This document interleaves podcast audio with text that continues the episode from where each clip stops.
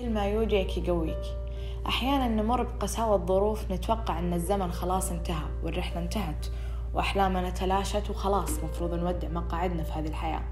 لكننا غفلنا عن أهم حاجة ألا وهي أنه هذه أقدار مكتوبة لنا. مكتوب لنا نمر فيها عشان نتعلم مش بالضرورة تكون مواقف أو أحداث. أحيانا قد تكون أشخاص استأمناهم على قلوبنا فما كانوا قد الأمانة.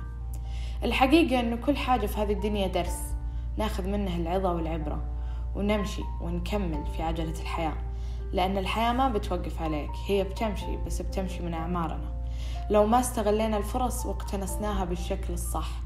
أحيانا لازم نؤمن أن الدروس المؤلمة هذه تخلينا ننولد من جديد. البحر ما راح توقف أمواجه والسفينة مصيرها تتحرك من المرسى ولو بعد عشرين سنة. لكن الفرق أنه هالسفينة هل بتتحرك من المرسى تالفة ولا بتتحرك تكمل مشوارها في أنها تنتقل وتعبر أماكن وأزمان ثانية. الضربات النفسية مؤلمة بلا شك لكن حنا نخليها مؤلمة بطريقة تفكيرنا.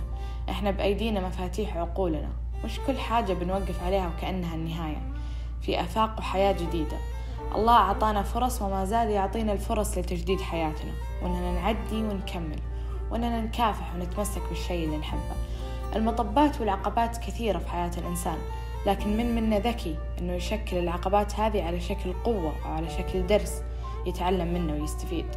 لين نوقف في بقعة واحدة وإحنا قدامنا حياة طويلة لين نسمح للدروس هذه إنها تكون نقطة ضعف لين نسمح أننا نتأذى ويعاد الأذى فينا لأننا فقط واقفين في بقعة واحدة رافضين التحرك.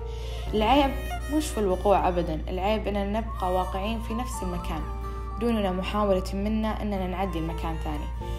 أفضل نطيح ألف مرة؟ عادي هذه سنة الحياة. لكن ما نوقف في مكان واحد. سامحين للحياة تعدي فينا بلا أي محاولة منا لتحسين الأمر. الدروس المؤلمة هي نعمة من الله عز وجل وهي فرص لنا في هذه الحياة عشان نكمل بوعي أكبر عشان نوعي غيرنا مو بس إحنا. أؤمنوا بوجود الفرص الثانية. خلوا يقينكم يتغلب على يأسكم. خلوا كل أمر مؤلم فيه حاجة استفدتوا منها. ولا تخلونه كعلامة أنه كل البشر نفس السوء. زي ما الشر موجود الخير موجود. معكم يوليو استودعكم الله بكل خير وألقاكم الأسبوع القادم بحلقة جديدة.